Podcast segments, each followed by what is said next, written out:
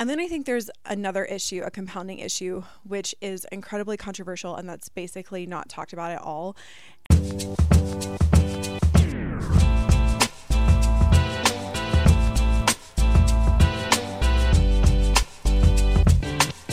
Welcome back to part two of No Dumb Gymnastics Questions. My name is Kensley and I'm the host of Neutral Deductions, a podcast all about men's gymnastics. Thank you to everyone who has been submitting in questions. I'm loving answering these. And if you missed part one, I will link it here in the show below so that you can catch up and watch that. The first question that we're going to answer is To put it nicely, how come US MAG teams aren't as successful as US WAG?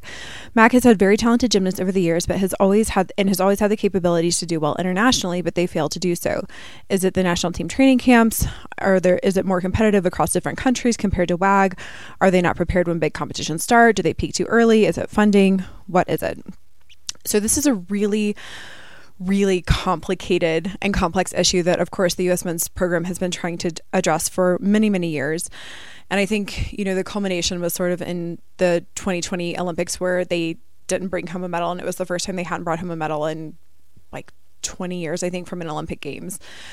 And I think the issue is multifaceted. And a lot of what I'm going to say is probably going to be controversial, so just know that, but these are these are my opinions and why the US men's program hasn't been successful. So I think part of the reason that they haven't been able to keep up with China and Japan and Russia competitively in terms of difficulty score is because of the timing of the NCAA season.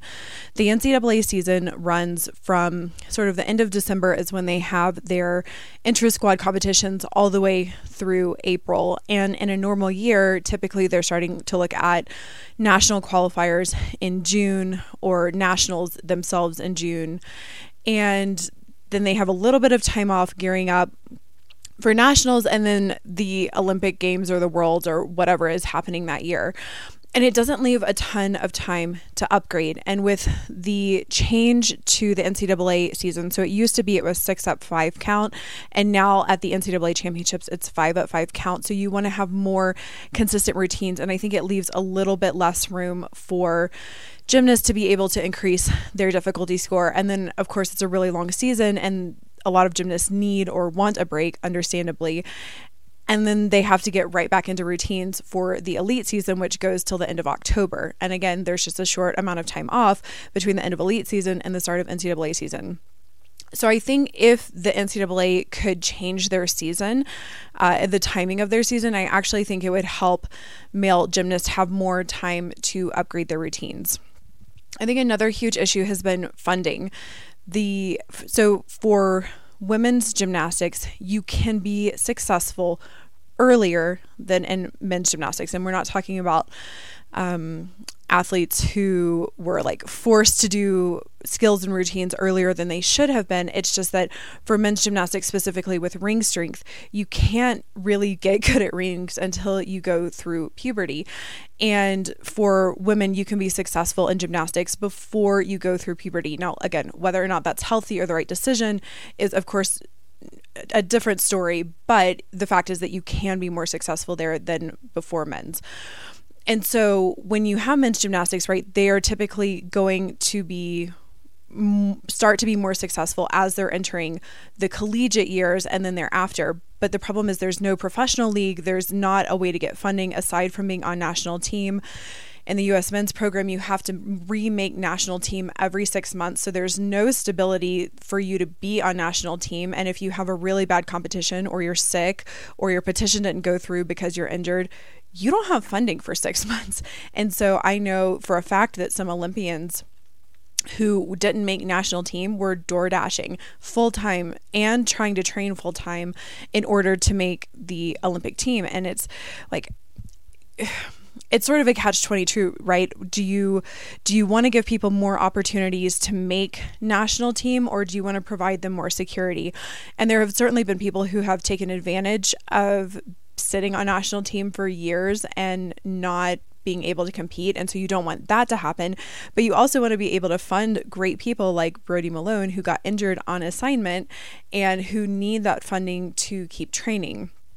And so that's sort of what the Evo men's gymnastics program has been trying to do is to pay people a livable wage, both coaches and athletes, so that they're able to train once they leave the security of the NCAA system. Now, all of this being said, men's gymnastics is more competitive, in my opinion, across more countries than women's gymnastics. Um, a part of that is because of pommel horse. You don't need very much to train pommel horse at the base at the base layer, and you can you have people who have trained pommel horse in their backyards. Well, you can't really train floor or uneven bars in your backyard. So I think that contributes it because countries who don't have as much money can have really successful athletes on pommel horse. And then I think there's another issue, a compounding issue, which is incredibly controversial and that's basically not talked about at all. And that's that the US men's program does not use the best judges on the floor. And it's a really, really big problem. And there are judges on the floor who are not allowed to judge NCAA championships, but who are judging our Olympic trials. We do not have the highest rated judges on the floor at national and Olympic trials, and that's because of uh, you know, an old boys old boy system and people choosing their friends over people who are more qualified. And I think if the athletes and the parents knew how big of a problem that this was, that there would be an uproar. There are people who are judging um, even uh, like auxiliary and whatnot, who are nationally rated judges, which to become a nationally rated judge in the US, you only have to take an open book test that's it. Um, I was a nationally rated judge um, in previous years. You just have to know where to find the answers versus a brevet judge, which is a very, very intensive test, which means if you get a certain rating for brevet judging, that you can judge at the World Championships and Olympics. And there are, we have in this country over 70 brevet judges. There is not a lack. We have more than any other country in the world. And instead of utilizing all of the brevet judges from number one, like category one, category two, category three, and so on, there are national judges who are sitting on the floor and people we have category two and category three judges who are not being used for olympic trials uh, when we have category four judges being used instead and i think that this is a massive problem because the US men's program is moving towards selecting a team simply by the numbers, which I think is good in, in many ways. But if you don't have the best judges on the floor uh, who are a, able and capable of giving the most accurate scores, then you don't actually have the best team necessarily being selected because the best judges aren't the ones who are doing the selecting. So, if it were me, if I was in charge of the men's program, I would do a massive overhaul of the judging selection process and I would make sure that I had the best judges on the floor selecting the best team to go to the World and Olympic Games. Okay. The next question What are the composition requirements on each event for a 10 0 start value? So, in men's gymnastics, we don't have 10 0 start values. This is different than women's NCAA. So, we use the elite scoring system. And right now, for NCAA gymnastics and for elite gymnastics, that means you have 10 skills, and then you have to have at least one skill from each of the different four required um, boxes or element groups. Of course, vault is an exception to that. And then you're able to build a difficulty score. So often in men's gymnastics, we're going to see difficulty scores in the high fives and sixes at the really, really high level. Uh, the next question is Can you please explain men's collegiate gymnastics leagues? NCAA, GymACT, what is the difference? Okay, so NCAA, there are 15 NCAA teams, and for men's gymnastics, it's a little bit confusing because you have NCAA Division One teams and Division Three teams, and they compete in the exact same division because there are just so few teams.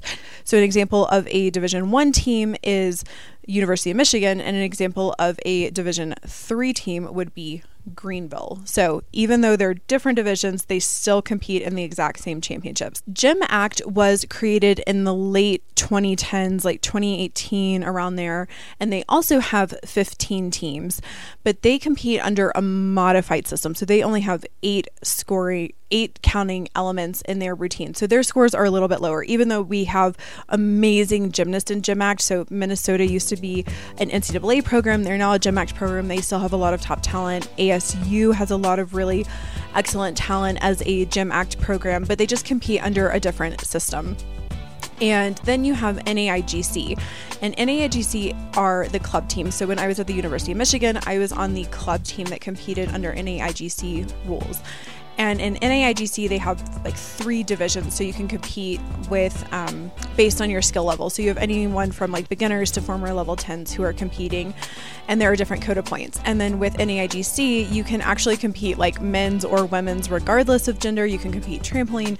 It's a it's a really really great program. And then they also have a national championships in April as well. Okay, the final question today is about the 2004 Olympics. So someone said, why is there any controversy over the gold medal at all? They're specifically referring to the gold medal that Paul Hamm won. The South Korean gymnast didn't inquire about his parallel bar score until after the fact. Therefore, it didn't matter if the judges had made a mistake scoring the event. Aren't score inquiries supposed to be made before the apparatus has been completed? If so, Paul Hamm should have never gotten a letter asking to give his gold medal back. Please explain why Paul Hamm had to go to Switzerland two months after 2004 Olympics to fight to keep his gold medal. Okay.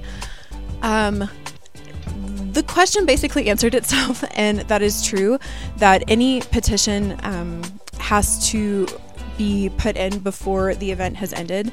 And unfortunately, uh, the gymnast from South Korea did not, or his coach did not put in a petition at the correct time. And so Paul Hamm ended up with the highest score of the meet. So this is not controversial in the in the sense that the rules were not followed, and so the result was Paul Hamm had the highest score at the end of the all around final. Now, this was not the only controversy that happened in 2004, and I think a lot of people don't know about the other two main controversies, or they're, at least they're not as well known.